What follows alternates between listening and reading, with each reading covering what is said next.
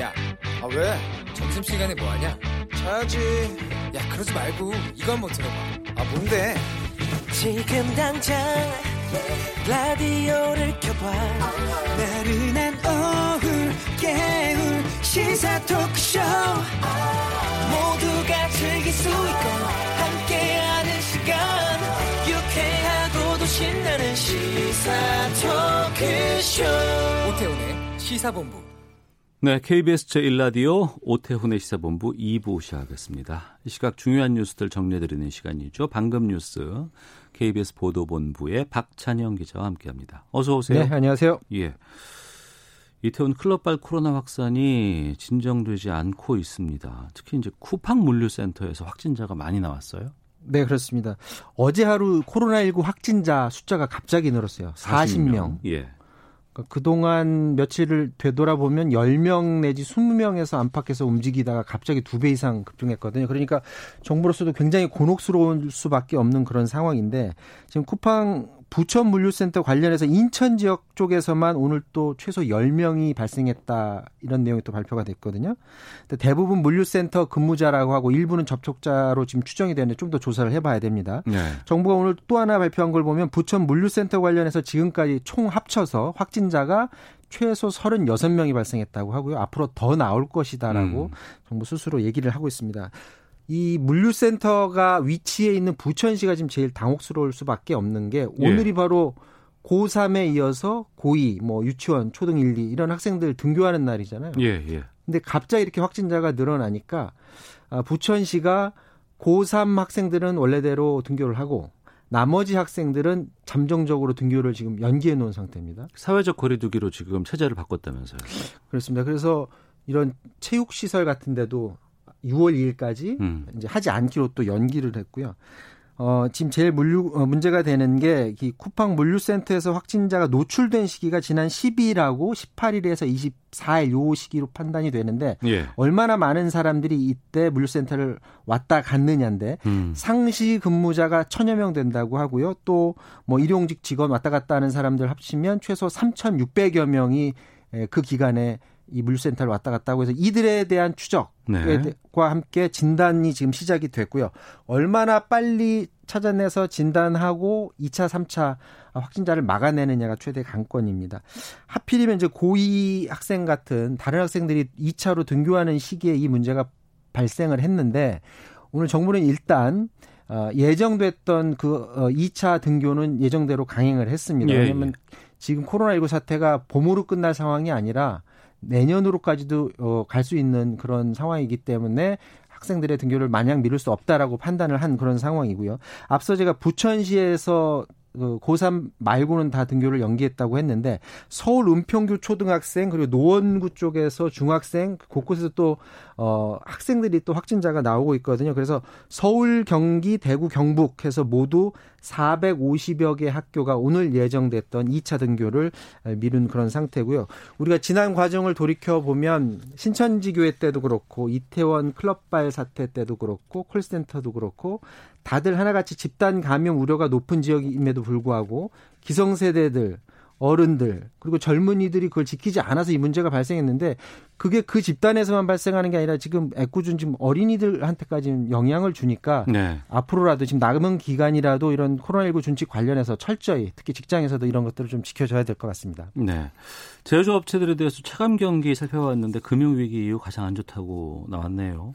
어제 이제 뉴스 전해드릴 때 소비자들 심리 지수 전해드렸었죠. 이건 좀 회복세가 나오고 있다고 말씀하셨잖아요. 그렇죠. 이제 예. 100 이상은 아니어서 앞으로 긍정적이지는 않지만 최악 상태보다는 벗어났다라는 그런 소비자들의 심리를 전해드렸었는데 그렇다면 우리 경제의 또 다른 축인 기업에서는 어떻게 느끼는지 오늘 한국은행이 기업 경기 실사지수 BSI를 발표를 했는데 이것도 역시 기준은 100입니다. 100 이상이면 앞으로 경기를 긍정적으로 보는 것으로 어, 판단을 한 건데 당연히 100 이하겠죠. 네. 어, 이달 전체 산업의 업황 BSI가 53. 굉장히 낮은데 전달보다는 그래도 2포인트 소폭이지만 오르긴 했습니다.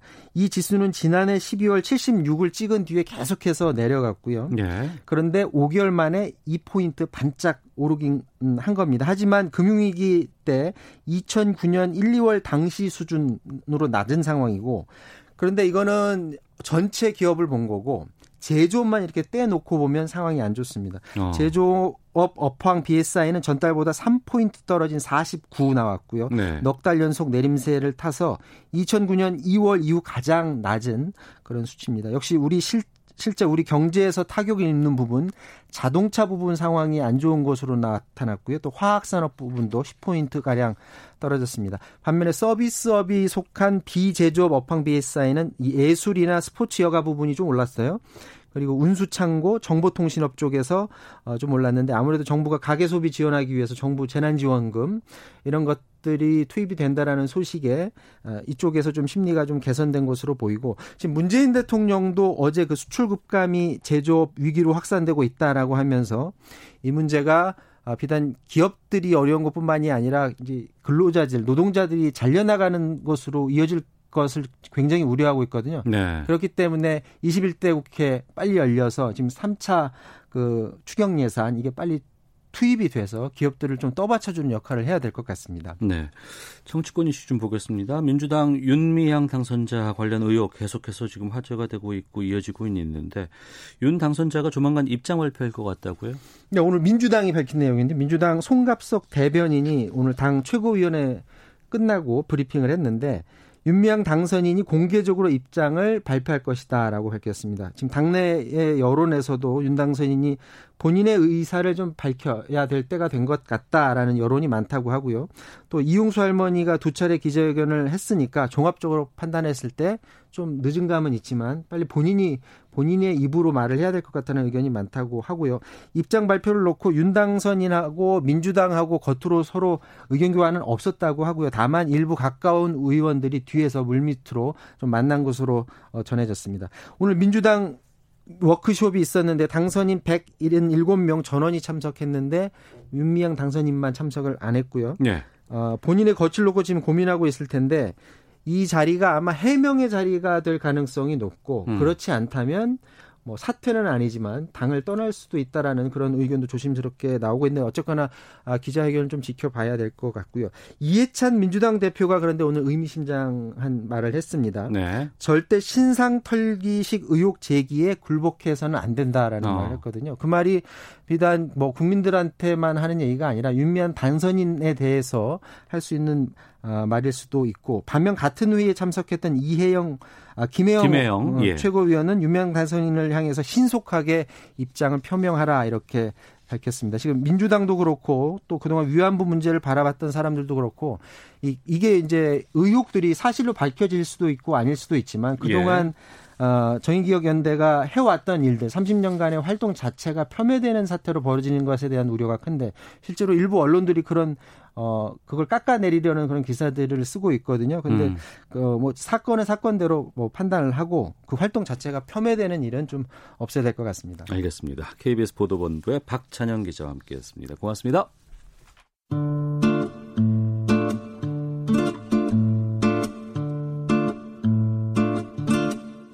오태훈의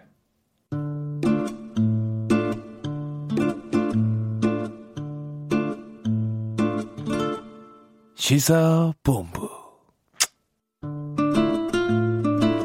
네, 1시 9분 향하고 있습니다. 시사본부는 청취 여러분들의 참여 기다리고 있습니다. 샵 9730으로 의견 보내주시면 되고요. 짧은 문자 50원, 긴 문자 100원, 앱 콩은 무료로 이용하실 수 있습니다. 자, 매주 수요일 전문성과 현장성 살아있는 고품격 high quality 범죄 수사 토크를 지향하는 아는 경찰 시간입니다. 배상훈 전 서울경찰청 범죄심리 분석관 나오셨습니다. 어서 오십시오. 안녕하세요. 김은배 전 서울경찰청 국제범죄수사팀장 나오셨습니다. 안녕하십니까? 안녕하십니까? 예. 어, 프로축구팀 FC 서울 경기가 있었고 요즘 이 무관중 경기로 치러집니다. 근데 이제 관중이 있는 것처럼 뭐 플래카드로 이제 사람들 형태를 갖다 놓기도 하고 마네킹을 갖다 놓기도 하는데 FC 서울은 리얼돌로 추정되는 인형을 응원단 양 앉혀놔서 크게 논란이 됐습니다. 근데 이 사건 이후로 계속해서 리얼돌 관련된 뉴스들이 좀 나오고 있어서 좀 살펴보겠습니다. 두 분께서는 이 FC 서울의 리얼돌 논란 어떻게 보셨어요? 그렇습니다. 5월 18일 날 네, 그. 서울하고 네. 광주 FC하고 경기가 있었는데 요즘 무관중 경기 아닙니까? 그런데 아마 관중들이 없으니까 좀 현장감을 살리기 위해서 아마 그 관중석 북쪽이라 그래요. 거기에 30개 정도의 인형이 옷을 입고 했는데 그 중에 10개 정도가 최근에 논란이 돼 있는 리얼돌 네. 그 리얼돌 인형을 갖다가 거기에 설치한 거예요. 예. 그러니까 그게 이제 문제가 되다 보니까 뭐 여론도 시끄럽고 하니까는 하고 프로축구 연맹에서는 아마 1억 원 정도의 배상을 물렸다는 거예요. 그러니까 예. 성 인지 감성이 약하다. 어떻게 다른 인형도 아니고 그 리얼돌이라고 하면은 성적 그 상상이 되지 않습니까? 그 인형을 경기장에다가 배치했냐 해가지고 논란이 커졌던 거죠. 음. 음, 아무래도 감성이 떨어지는 거죠. 네. 그러니까 그 리얼돌과 그냥 마네킹을 구분을 못한 겁니다. 어. 그리고 그러니까 그리고 또 사실 그 그런 부분이 있었 있었으리라고는 사실을 상상을 못했었다는 것도 그런 어떤 해명도 일견 일리가 있습니다만은 현실적으로 실제로 중간에 경기가 진행되는 과중에 과정에서 바꿀 수도 있었거든요. 예, 예. 근데 그 부분이 더더욱 문제가 되는 거죠. 왜냐하면 저게 문제가 있는데도 불구하고 그냥 지나쳤다는 거. 그러니까 음. 애초에 처음에 몰랐다 하더라도 중간에 빠르게 바꿀 수도 있었던 부분. 결국은 감성이 떨어졌다라는 것밖에 뭐 얘기 판단이 안 되는 거죠. 네. 이 리얼돌 체험방 같은 것들도 최근에 많이 생겨나고 있다면서요? 네. 이게 이제 어, 왜 그러냐면 리얼도를 수입이 이게 시업 이제 불법이 아니다. 말하자면 어. 대법원 판결이 났거든요. 예, 예. 그러니까 수입업자가 그 판결을 받아낸 거죠. 음.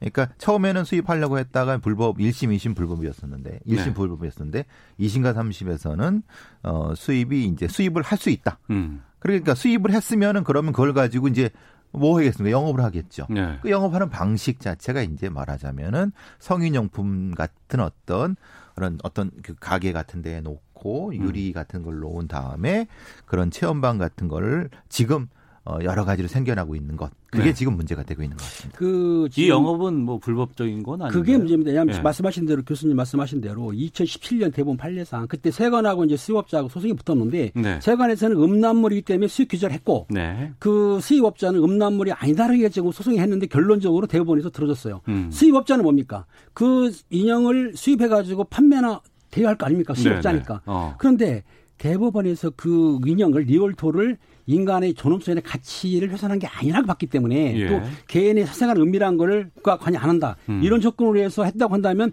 음란물이 아니게 된 거예요. 네. 무슨 말이냐면 지금 현재 음란물을 수입, 제조, 판매하게 되면 처벌합니다. 네. 1년 이하 시행이라 500명 이하 벌금하게 돼 있는데 음. 당연히 음란물 아니니까 처벌을 못했어요. 예. 근데 음란물 아닌 거를 게임방에서 설치했다. 음. 음란물이 아니기 때문에 경찰에서는 사실상은 단속할 수가 없는 상황이 돼버린 거예요. 어. 그러면 이, 논, 이 논란을 그냥 두고만 볼 수는 없는 상황 아닌가요? 음, 이- 왜냐하면 주택가라든가 아니면 학교에 가까운 아이들 예. 학교가 다니는 그 어떤 통학로 같은데 그게 음. 버젓이 유리창 안쪽에 있고 그 광고가 거기 있단 말입니다. 네네. 근데 그럼에도 불구하고 경찰이라든가 신- 뭐 신고가 돼 갖고 단속하려고 하는데 법 규정이 없다. 음. 물론 이제 변호사들에 따라서는 풍속 규제에 대한 법률로 할 수 있다라는 분들도 있고 네. 뭐 아니면 이거는 법에 걸린다는 분도 있고 근데 음. 문제는 판례가 없는 겁니다. 네. 그러니까 판례가 없기 때문에 경찰들도 실제로 어떻게 될지를 참 난감한 음. 상황이 지금 상황인 거죠. 네. 글쎄 이게 좀 입에 담기도 좀 그 뭐 하고 음, 좀. 그렇긴 한데 이걸 범죄로 봐야 되느냐 안 봐야 되느냐 여기에서도 논란이 있고 또 개인적인 사생활이다 아니다 뭐 이렇게 해서 논란이 있을 수도 있고 이걸 어떤 잣대를 정하기도 좀 애매한 상황인가? 그러니까 제 잣대를 정해야 되는 건 아닌가 싶은데요. 두 가지를 볼 수 있습니다. 예. 지금 음란물이 아니기 때문에 당연히 전시 걸 처벌할 수는 없지만 네. 그 리얼도를 가지고 사실은 그 성행위를 하는 게 있거든요. 음. 숙박업소라든지 게임방에서 그렇다 한다면 요걸 일부 변호사들이나 일부 언론에서는 아 그러면 성매매 아니냐? 네. 그렇죠? 어, 그냥 돈을 예, 치고 예. 들어갔어요. 거기까지 그럼- 갈 수도 예. 있으니까. 그런데 문제는 성 성매매 특별법 같은 거 보게 되면은 불특정 다수인 네. 사람이어야 돼요. 어, 무슨 말인지 알죠? 예, 그러니까 예, 예. 그 성을 사는 사람이나 파는 사람이나 사람이어야만 하긴 되는 거고 음. 그 안에 이제 성 유사행위가 있는데 물건이라는 것도 사람에게 해야 되는 것인데 실제적으로 리얼돌은 인형이기 때문에 그 사람은 아니잖습니까? 그 자기가 돈 받는 것도 아니고. 그러니까 성 상대자가 아니기 때문에 경찰에서는 요거를 성매매로 입건하기도 참 어려운 상황이 된 거예요. 그러니까 최, 이 최근에 디지털 성범죄에 대해서도 여러 가지 판례가 없다, 문제가 있다, 또 성인지 감수성이 부족하다라는 얘기들도 많이 했었고 네. 지금 말씀하신 걸 들어보니까 이런 부분들도 상당히 좀 논란이 좀 많아질 수밖에 없을 것 같은데 이 리얼도를 대상으로 하는 행위라든가 뭐 영업이라든가 이런 것들을 좀 엄격하고 예민하게 다뤄야 한다는 주장도 있는데 여기에 대해서는 어떻게 보세요? 음, 분명한 것은 이제 크게 영역이 있는 거죠. 예. 개인의 성적인 자기 뭐 프라이버시 같은 경우 영역이 한 영역이 있고 네. 어떤 성적인 풍속, 그러니까 청소년들을 지키고 공동체를 지켜야 된다는 영역이 하나 있는 거거든요. 네네. 그것이 지금 어린이들까지 대립되는 부분인 거고, 음. 어 이제 문제는 청소년들한테 그로부터 그를 지켜야 되는 부분에, 그러니까 공적인 어떤 선으로서 지켜야 되는 부분에 대한 규정 자체가 애매하다는 겁니다. 어. 법규가 아까 팀장님 말씀하신 것처럼 그 대상이 사람인데 지금 그렇죠. 이거는 인형인 거고 네. 유사성행위로 했을 때도 어떤 행위자가 있어야 되는데 행위자가 없는 도구로도 보기 어려운 부분인 거지. 그러니까 명확한 규정이 없는 상태의 빈 공간이기 때문에 어. 이 논란 자체를 조금 더 이제 합법, 그러니까 말은 법을 개정을 해서 네. 명확하게 왜냐 면 형사법은 명확해야 되거든요. 어. 명확한 규정을 만드는 것과 아울러 갖고 개인의 어떤 성적 결정 부분을 또한 영역도 명확하게 해야 되는 부분인 거예요. 그것이 지금 혼재돼 있는 상태이기 때문에 예. 막 섞여 갖고 사람들한테 혼동을 주는 상황인 거죠. 근데 대법원에서 이게 그 음란물이 아니다라고 판결을 내렸으면 그에 따르는 여러 가지 이 범죄의 양상이라든가 우려 같은 상황들이 나올 거 아니에요?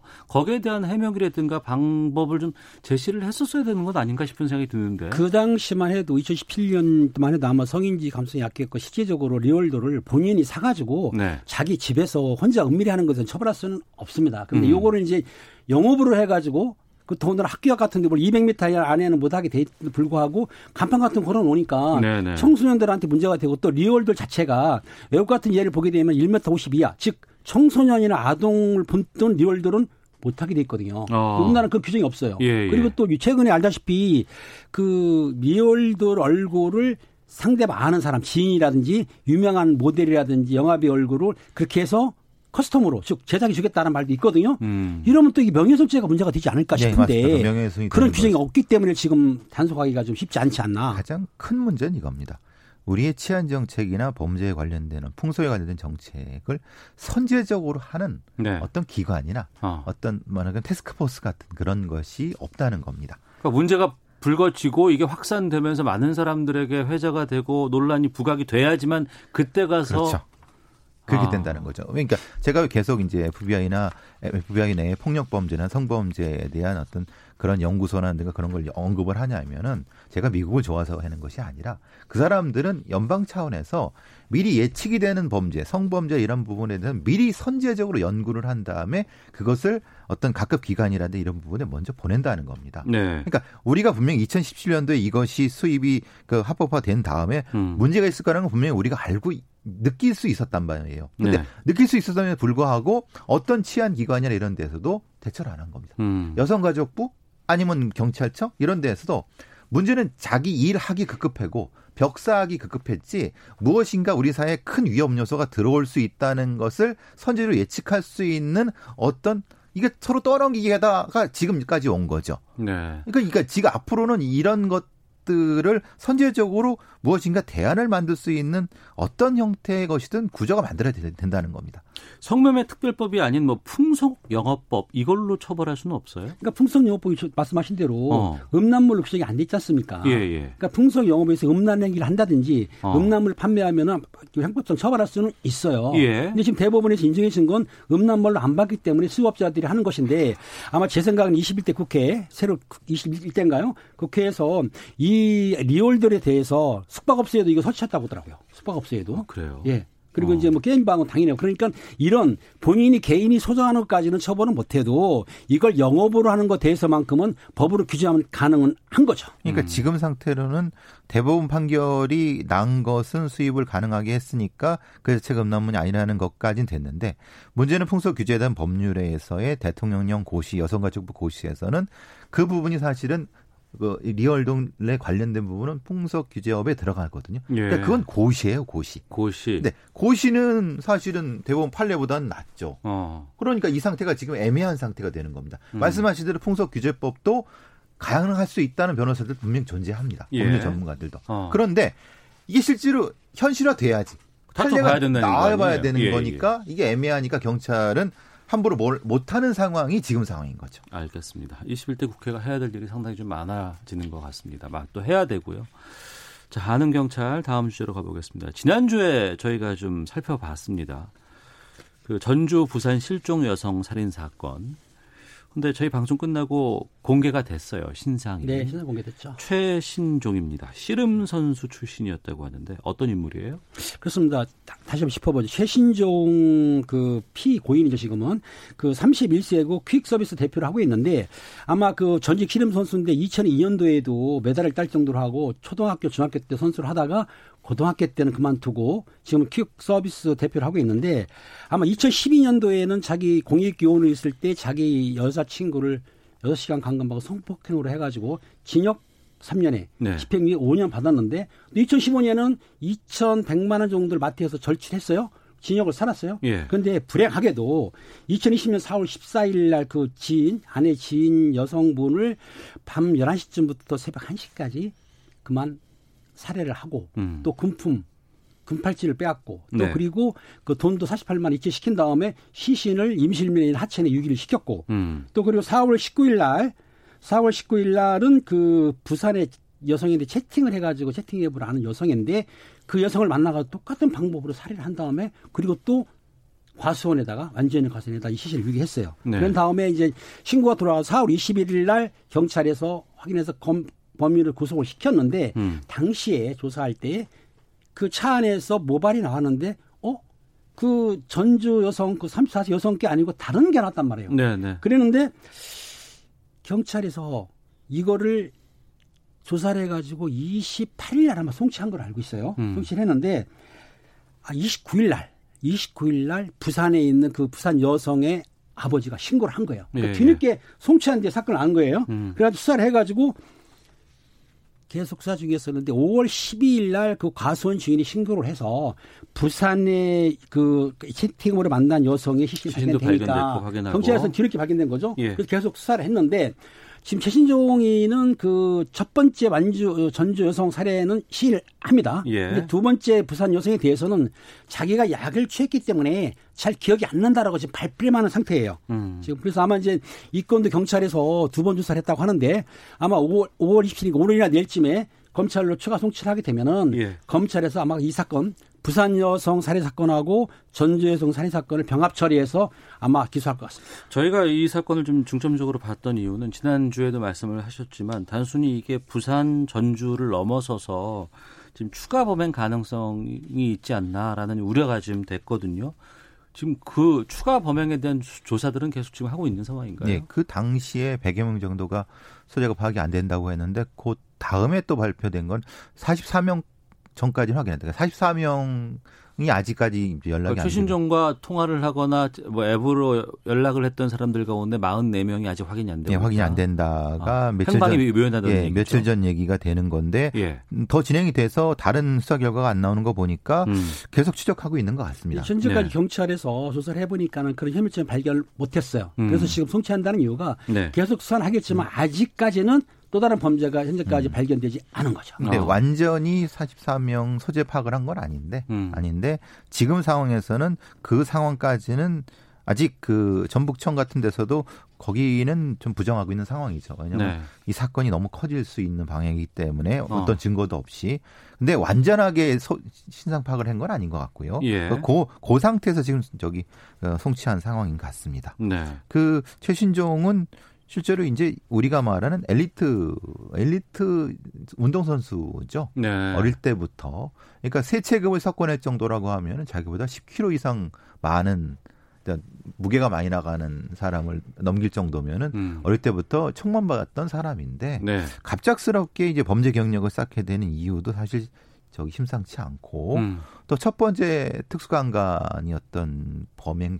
방법이 지금 두 명을 죽인 방법과 유사하기 때문에 네. 경찰에서는 그 연관성 때문에 연쇄살인을 의심한 거고 그 동기 자체도 금품보다는 다른 것이 아닌가라는 것도 의심하는 것도 바로 그런 이유 때문 같습니다. 그러니까 두 건의 살인 지금 정황이 있는 것인데 네. 수사가 이제 더 그렇죠. 어, 가봐야 될 것 같습니다만 걱정인 거는 상당히 잔인하게 이 범행 수법이 지금 드러나고 있고 또 좀 예사롭지 않은 부분들이 많이 보인다면서요. 예, 그러니까 주로 이제 어, 폭력을 쓰는 데 있어서 주로 이제 뭐 액살이라고 하는 손으로 살해하는 부분이라든가. 근데 그거는 특수강간 했을 때, 그러니까 2012년대 벌어졌을 때도 비슷한 형태가 됐기 때문에 경찰에서는 매우 위험한 범죄자로 보고 있는 것 같고 또 이제 체포됐을 때 여러 가지 행동들, 네. 자해를 한다든가 음. 거짓말을 한다든가 그리고 이게 또 희한하게 첫 번째 살인한 이후에 음성 유서를 썼어요. 음성 유서. 그러니까 말하자면 자기 핸드폰에다가 녹음을 휴대폰에다가 했어요. 예, 녹음을 했는데 네. 그거를 이제 저희 프로파일들은 진술 분석을 하는데 네. 전혀 유서 같지 않은 유서인 거죠.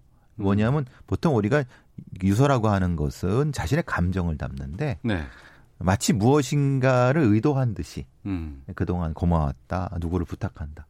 감정적인 거 없이 그냥 네네. 사실만 언급하는 그런 부분 때문에 경찰에서 깜짝 놀란 거죠. 이것을 이것이 의도적인 부분이다. 말하자면 첫 번째 살인 이후에 의도적인 방식으로 이것을 어, 일종 일종의 스테이징을 한 다음에 음. 근데 그 뒤에 또 세, 3일 뒤에 또 한 사람을 죽인 거예요. 똑같은 방식으로. 어. 그러니까 두 명을 죽인 후에 자기가 그것에 괴로워해서 유서를 썼으면은 논리적으로 성립이 되는데 예. 한 사람을 죽인 다 죽인 후에 유서 써놓고 3일 뒤에 또 죽인 거예요. 어. 그럼 이게 되게 이상하지 않습니까? 그러네요. 예, 그러니까 이거 가지고 경찰에서도 이게 굉장히 진정성도 없고 상당히 반사회성이 존재하는 범인 아니냐라고 예. 추정한다는 거죠. 어. 그 앞서서 특수강간으로 여자친구 특수강간으로 이제 체포돼서 집행유예를 받았다고 하잖아요. 그렇죠. 근데 그 집행유예가 나올 수 있습니까? 아 그럴 경우에는 이제 초범일 경우에 그렇고 또 피해자 피해자가 합의를 해주게 되면 아, 가능한 또. 합의도 가능한 거기 때문에 그렇기 때문에 한 거고요. 예. 지금 말씀하신 대로 이 최신종아 씨 같은 경우에는 실제적으로 우리 이제 강도 강간으로도 저- 적용을 했습니다. 그러니까 금품 뺏는 걸로 해서 강도 살인이 아니고 실제적으로 성적인 자기 욕구 충족일 목적이지 않겠냐.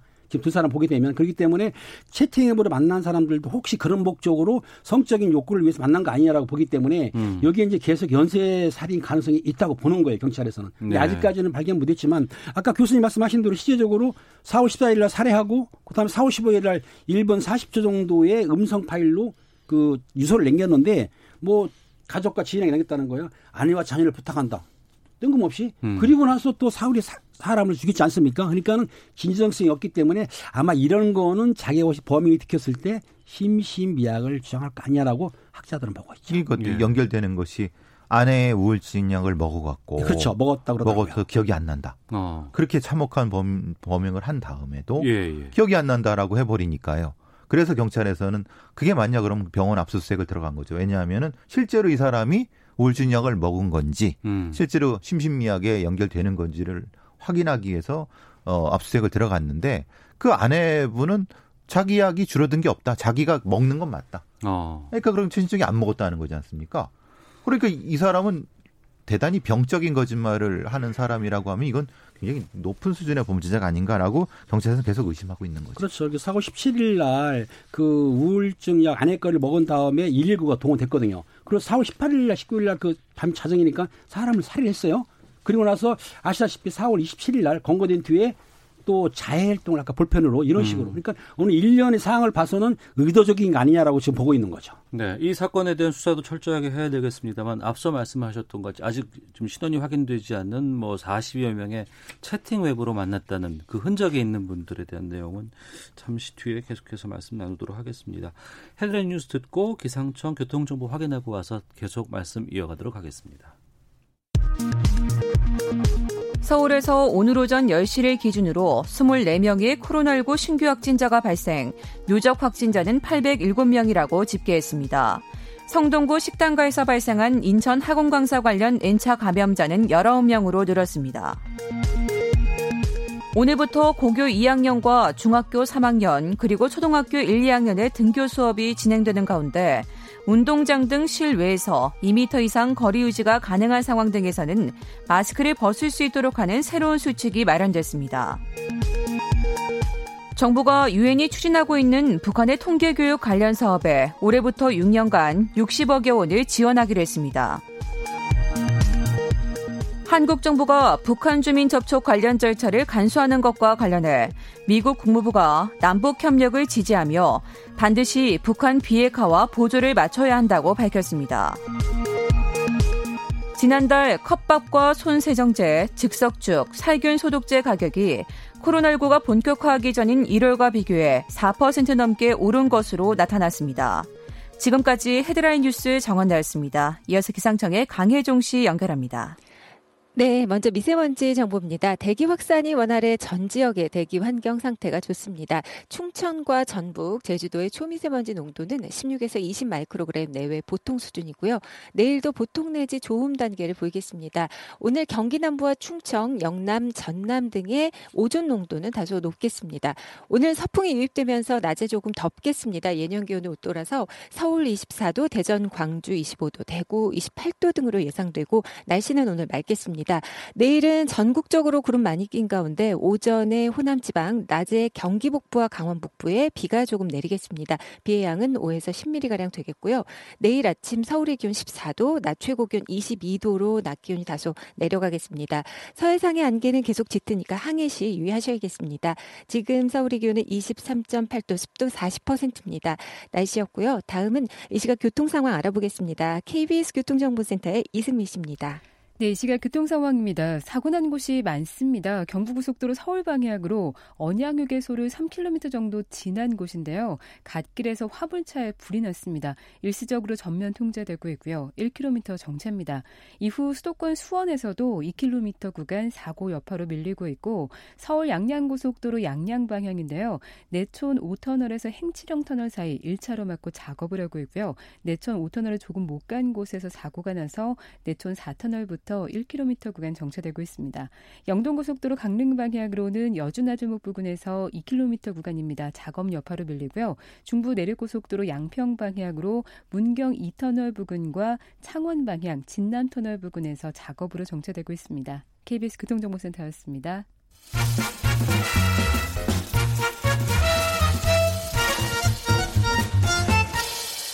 오태훈의 시사 본부. 네, 아는 경찰 김은배 전 서울경찰청 국제범죄수사팀장 배상훈 전 서울경찰청 범죄심리분석관과 함께하고 있습니다.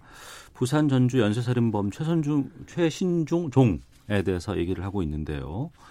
그 최신종이 이용했다는 그 채팅 앱 랜덤 채팅 앱이라고 합니다.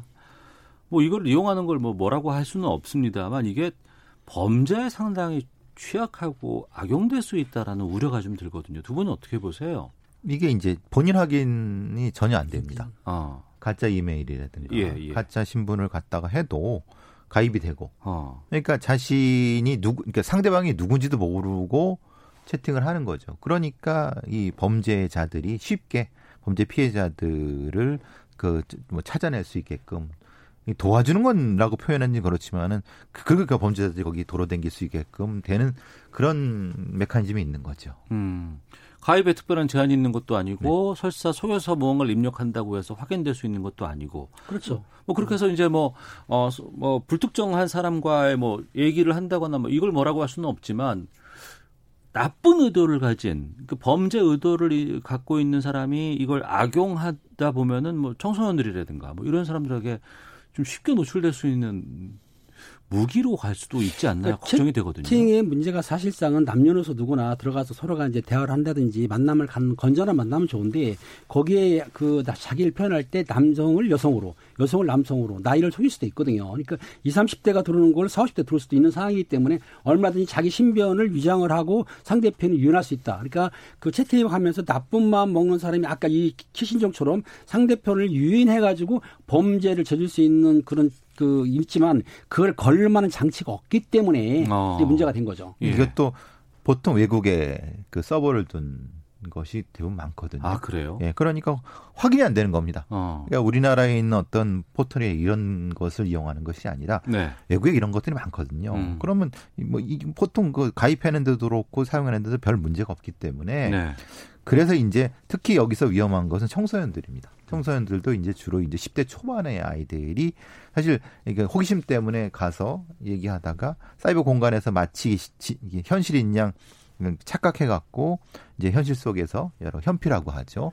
직접 이제 그 오프라인에 가서 확인해 보고 만나고 그러다가 범죄 피해를 당하는 경우 이것이 가장 문제가 되기 때문에 어. 최소한의 그 정도는 어, 규제를 해야 된다라는 게 일부 국회의원들의 주장인데 음. 현실화되기는 어렵습니다. 왜냐하면 이것은 외국에 서버를 두고 있는 것이기 때문에 네. 국제적인 공조가 필요할 것 같다는 생각도 들기도 하는데 알겠습니다. 청소년들 사용이 가장 좀 걱정이 되지 않나 싶은 생각이 들고요. 청소년 문제를 하나 더 보겠습니다. 이 아는 경찰에서도 이런 범죄를 좀 몇 번 다뤘는데 광주광역시에서 여중생이 동급생들로부터 폭행당하는 영상이 공개가 됐습니다. 그러니까 동영상을 통해서 자기가 고통받는 모습을 이 피해 학생이 또 봤다고 하더라고요. 어떤 사건이에요? 그러니까 지- 직접 그 가해를 한 건 두 명인데 네. 소리나 이런 걸 봤을 때 네 명 정도가 네, 더 있었다. 있다는 말이 있어요. 영상에 등장하지 않는 예, 사람 예. 주변에 또 있다. 예, 그러면 가해자가 총 포괄적 여섯 명이고 피해자는 거기서 일방적으로 그 여기 폭행을 당한 부분인데 예. 보통 이런 것은 어 10대 중반이 제일 많습니다. 10대 후반은 이런 경우는 드뭅니다. 이미 이 과정을 중반과 후반이 좀 차이가 네, 있나요? 왜냐하면은 10 대 초반은 이 불링, 그러니까 말하자면 집단 괴롭힘의 초입에 들어가게 됩니다. 예. 보통 집단 괴롭힘이 제일 많이 발생하는 게 중학교 1학년이라고 합니다. 어. 왜냐하면 초등학교에서 회처 모여서 중학교로 가게 되면 서로 간에 또래 간의 어떤 경쟁이나 이런 걸 통해서 어 그 자기 지위 의식을 찾으려고 하는 것 때문에 13, 4세가 제일 많고 아니나 다를까 이 경우에도 가해자가 지금 보는 보이는 가해자가 14세, 13세 그리고 음. 아마 주변에 있던 4명 정도 비슷한 나이가 아닐까. 피해자는 14세라고 합니다. 다 여중생들이고. 서로 간에 아는 애들이었어요? 아니면은 그, 그 중에 두 명 가해자 중에 한 명은 이제 아는 사이인데 알다시피 5월 18일 날 오후 6시 경에 아마 일어난 광주에 있는 식당이에요. 빈 예. 식당에서 일어난 일인데 그 사건을 보게 되면은 같이 그 두 명 가해자 중에 한 명은 또 아는 사이인데 문제는 서로 친구들 만나다 보면 얼굴 쳐다보기도 하고 인사도 하지 않습니까? 예. 근데 기분 나쁘게 쳐다봤다. 반말했다는 걸로. 아니 같은 나이면 반말할 수 있는 건데도 반말했다. 기분 나쁘게 쳐다봤다는 이유로 폭행했단 말이에요. 너 그- 왜나 쳐다봐? 그렇죠, 뭐 그렇죠. 이런 식으로 그렇죠. 예, 네. 그렇게 폭행하면서 또 그 폭행하는 장면을 동영상으로 촬영까지 하고 촬영한 영상을 또 자기 SNS에 올려버리니까 이게 문제가 됐까 그 피해당한 여중생이 또 고소를 하게 된 거죠. 네. 범행 상황을 또 촬영했다는 거 아니에요? 예. 그리고 또 그걸 또 올렸다고 하는 거 아니에요? 예. 이거는 심리적 지위 확인입니다. 반문화적 지위 확인이라고. 반문화적 지위 예. 확인은 어떤 거예요? 말하자면은 문화 중에서도 이제 흔히 말하는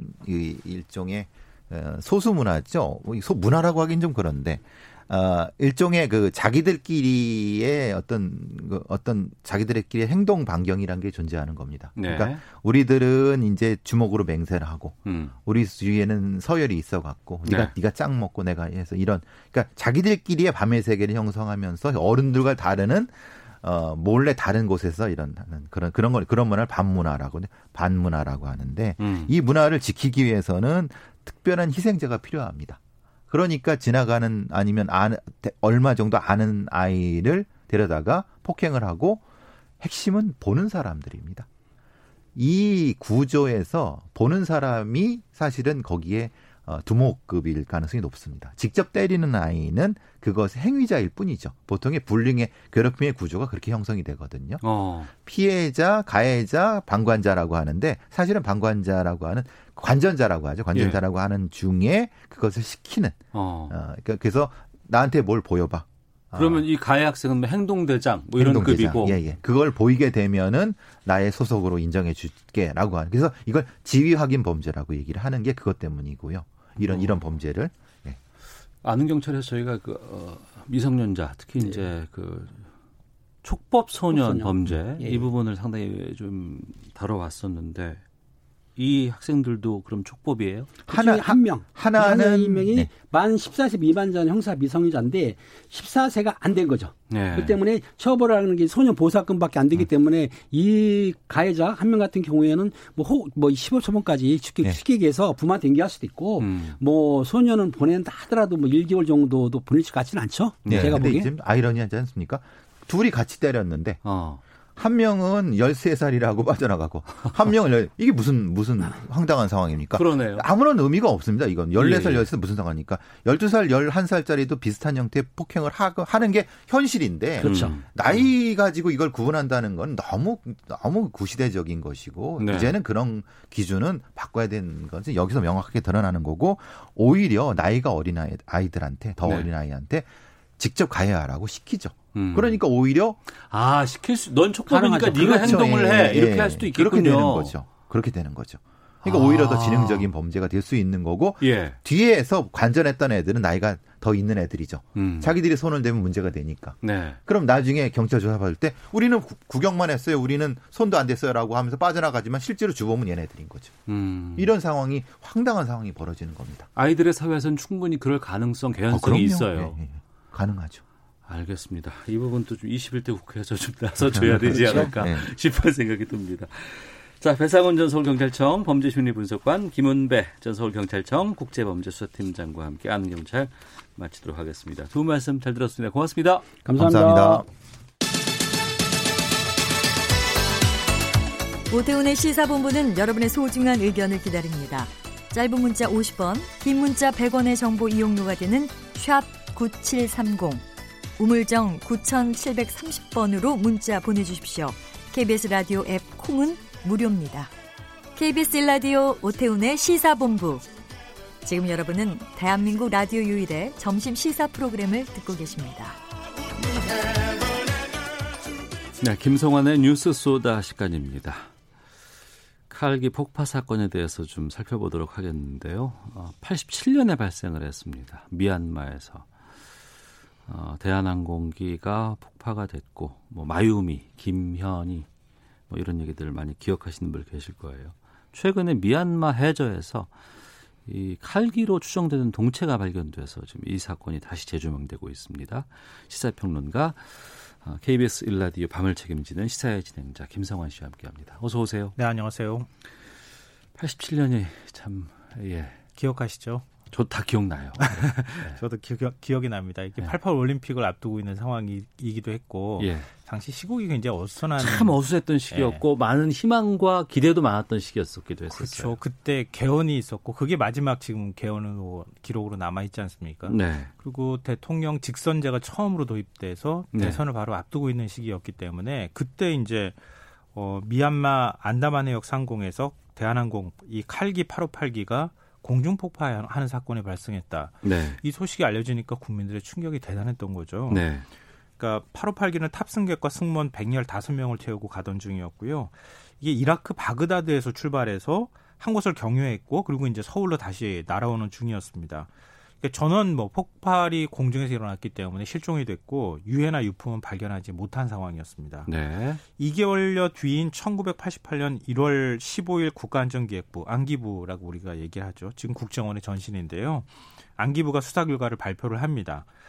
88 서울 올림픽 참가 신청 방해를 위해서 대한항공 여객기를 폭파하라는 김정일의 친필 지령에 따라 자행된 북계 공작원의 만행이다. 이렇게 규정을 했습니다. 네. 그리고 하치야 시니치와 하치야 마유미라는 이름을 쓰며 일본인으로 가정했던 북한 대남 공작원 김승일과 김현희가 범인으로 밝혀졌다 이렇게 얘기를 했습니다. 네. 라디오 형태의 시한 폭탄과 약주병으로 위장한 액체 폭발물을 9시간 뒤에 폭발하도록 조작한 뒤에 중간 기착지인 아부다비에서 내렸다는 겁니다. 그 비행기에다가 범인들이 폭발물을 설치해 놓고 자기들은 탑승하지 않고 내린, 내린 거예요. 그렇죠. 바그다드에서 같이 승객들하고 탑승을 한 상황에서 지금 액체 폭발물이 9시간 뒤에 폭발하도록 조작을 해놓고 네. 자신들은 중간 기착지인 아부다비에서 내려버리고 음. 그리고 승객들은 그 비행기를 그대로 타고 가다가 9시간 뒤에 시한폭탄이 자- 그 폭발하도록 장치가 돼 있었으니까 공중에서 폭발했다. 이게 이제 그 당시의 수사 결과 발표였습니다. 많은 분들이 그렇게 알고 있어요. 네. 예. 근데 사실은 이게 시기가 많이 지났기 때문에 33년이면은 벌써 그때 태어난 어, 아이들이 지금 이제 이미 결혼을 할 나이가 음. 됐잖아요. 네. 그래서 다시 또 설명을 드릴 수밖에 없는데요. 그러니까 비행기 사고가 나면은 흔히들 요즘에는 그렇잖아요. 동체를 찾거나 블랙박스를 찾아서 수색 작업을 하게 되잖아요. 네. 근데 당시 유가족들이 유해라도 찾아달라 이렇게 절규를 했는데 비행기가 산산 조각이 나서 찾기 어렵다 이러면서 동체나 이런 걸 찾을 생각도 하지 않았어요. 어. 그런데 33년이 지난 올해 1월 대구 MBC에서 칼기 동체로 추정되는 물체를 발견했다 이렇게 보도를 했습니다. 네. 그러자 희생자 가족들이 기자회견을 열어서 음. 동체 인양과 진상 조사를 요구하는 이런 일이 이제 발생하고 있는 거죠. 예. 탑승자 유해라든가 동체를 찾아달라는 유가족들의 계속된 요구가 있었지만 당시에도 그렇고 또 시간이 33년이나 흘렀은 지금에 와서까지 상당히 많은 시간 동안 이런 요구를 했을 거 아닙니까? 아, 그렇죠. 계속 요구를 했었던 거죠. 그게 받아들여지지 않았던 거고요. 공중 높은 곳에서 폭발했기 때문에 이게 흔적이 남아 있지 않고 뭐 이러 이렇다는 거 아니에요. 네네. 당시 발표로는 그랬던 거죠. 근데 어. 흔적이 안 남는다는 게 말레이시아 항공사 비행기가 아마 그 흔적을 못 찾는 경우는 있기는 했는데 네네. 이것 같은 경우에는 어, 칼기 858기는 어, 마지막에 폭발 직전까지도 교신이 이루어졌거든요. 네. 그러니까 어디서 만약에 실종이 되거나 폭발했는지는 추정할 수가 있었어요. 음. 그러니까 찾으려고 맘만 먹었으면은 얼마든지 동체를 찾을 수가 있었는데 그런 노력을 한 흔적이 별로 보이지 않는다는 거예요. 근데 올해 1월에는 어떻게 찾게 된 거예요? 그러니까 지난해 대구 MBC에서 위안부 특집을 제작하기 위해서 미얀마를 갔다고 해요. 예. 근데 그때 같이 취재를 했던 기자가 칼기 폭발 사건에 대해서 평소 관심이 많았던 모양입니다. 어. 그러니까 미얀마에 간 김에 현지인들한테 칼기 858기에 대해서 혹시 아시는 거 없어요? 이렇게 물었죠. 아 이것 때문에 간 게 아니고 다른 일 어, 때문에. 예, 다른 거 취재 때문에 갔던 거예요. 예, 예. 근데 현지 어선 선장이 예. 어, 칼기 엔진을 인양한 사람이 있다 이런 말을 해줬다는 거죠. 어. 그 기자 입장에서 눈이 번쩍 뜰 수밖에 없잖아요. 예. 그래서 확인을 해보니까 1990년도쯤에 858기가 추락한 것으로 보이는 해상에서 저인망으로 물고기를 잡다가 네. 어, 엔진을 그물에서 이제 건져 올렸다는 그러니까 거예요. 비행기 엔진인 것이죠. 예, 예. 어. 그러니까 물론 이제 858기라고 이렇게 딱 특정하기는 어렵지만 예. 그래서 대구 MBC에서 그러면 그 엔진을 찾았다고 하는 그 해상을 좀 알려달라라고 음. 해서 수중 촬영을 시도를 하니까 비행기 동체로 추정되는 어, 물체, 그러니까 반경 한 100m 정도 안에 뭐 길이가 한 30cm 정도 되는 것에서부터 한 10m가 넘는 동체 4개도 발견이 됐다고 해요. 네. 그러니까 어 그리고 그 동체가 아무래도 우리나라 항공기 같은 경우에는 칼기 858 이렇게 쓰여지 않다고 하더라도 어, 특성이라는 게 있잖아요. 같은 네. 기종인지 아닌지 음. 그리고 당시 칼기가 어떤 기종을 주로 사용했는지 어떤 도색을 했는지 이런 것들을 확인을 해보니까 네. 858기하고 거의 일치를 하더라는 겁니다. 어. 이 사건이 있고 나서 여러 곳에서 의혹 제기들도 있었고 뭐 음모론들도 상당히 많이, 네, 많이 있었습니다. 있었어요. 대학가에서부터 있었고 뭐 예. 일부 언론인들은 이걸 주제로 해서 다큐멘터리를 개인적으로 찍기도 했었고 많은 일들이 있었지만 이번에는 동체가 나왔다고 하니까 상당히 좀 어 이게 정말 맞는가 아니면 구체적으로 그럼 이걸 인양할 수도 있는 거 아닌가 생각이 드는데 네. 지금 우리 정부에서 미얀마 정부하고 이거 관련해서 협의를 좀 하고 있다는 보도가 나왔더라고요. 예, 맞아요. 올해 한국과 미얀마가 수교 45주년을 맞이를 했어요. 네. 그리고 지금 음, 아웅산 수치 국가 고문이 사실상 미얀마를 통치하고 있는 것이나 다름이 없거든요. 네. 문재인 대통령과 최근에 서신 교환을 또 하는 등 서로 간의 관계가 나쁘지 않아요.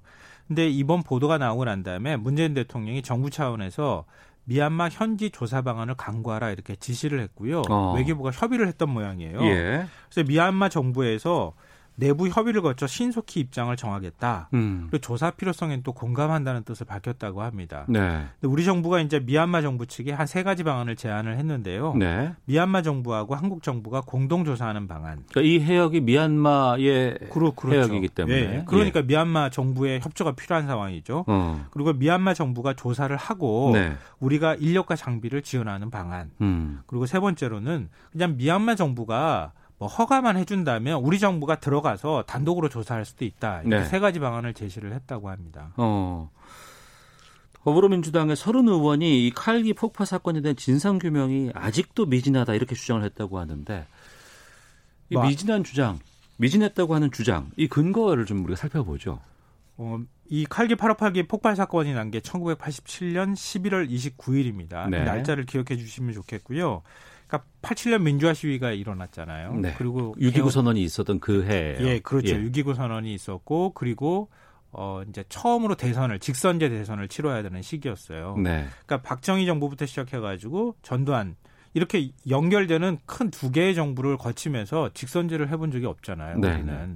그러니까 직선제로 대통령을 이제 뽑아야 되는 상황인데 그 대선이 12월 16일이었어요. 12월 16일. 예. 예. 예. 그러니까 한 보름밖에 안 남겨둔 시기에서 이 사건이 음. 터졌다는 겁니다. 예. 그러니까 전두환 당시 대통령 입장에서는 후임자로 지목한 노태우, 노태우. 후보의 당선이 아주 절실한 상황이었습니다. 네. 만약에 김대중, 김영삼 두 후보가 만약에 당선이 됐다고 하면은 무슨 일이 벌어질지 모르는 상황이잖아요. 음.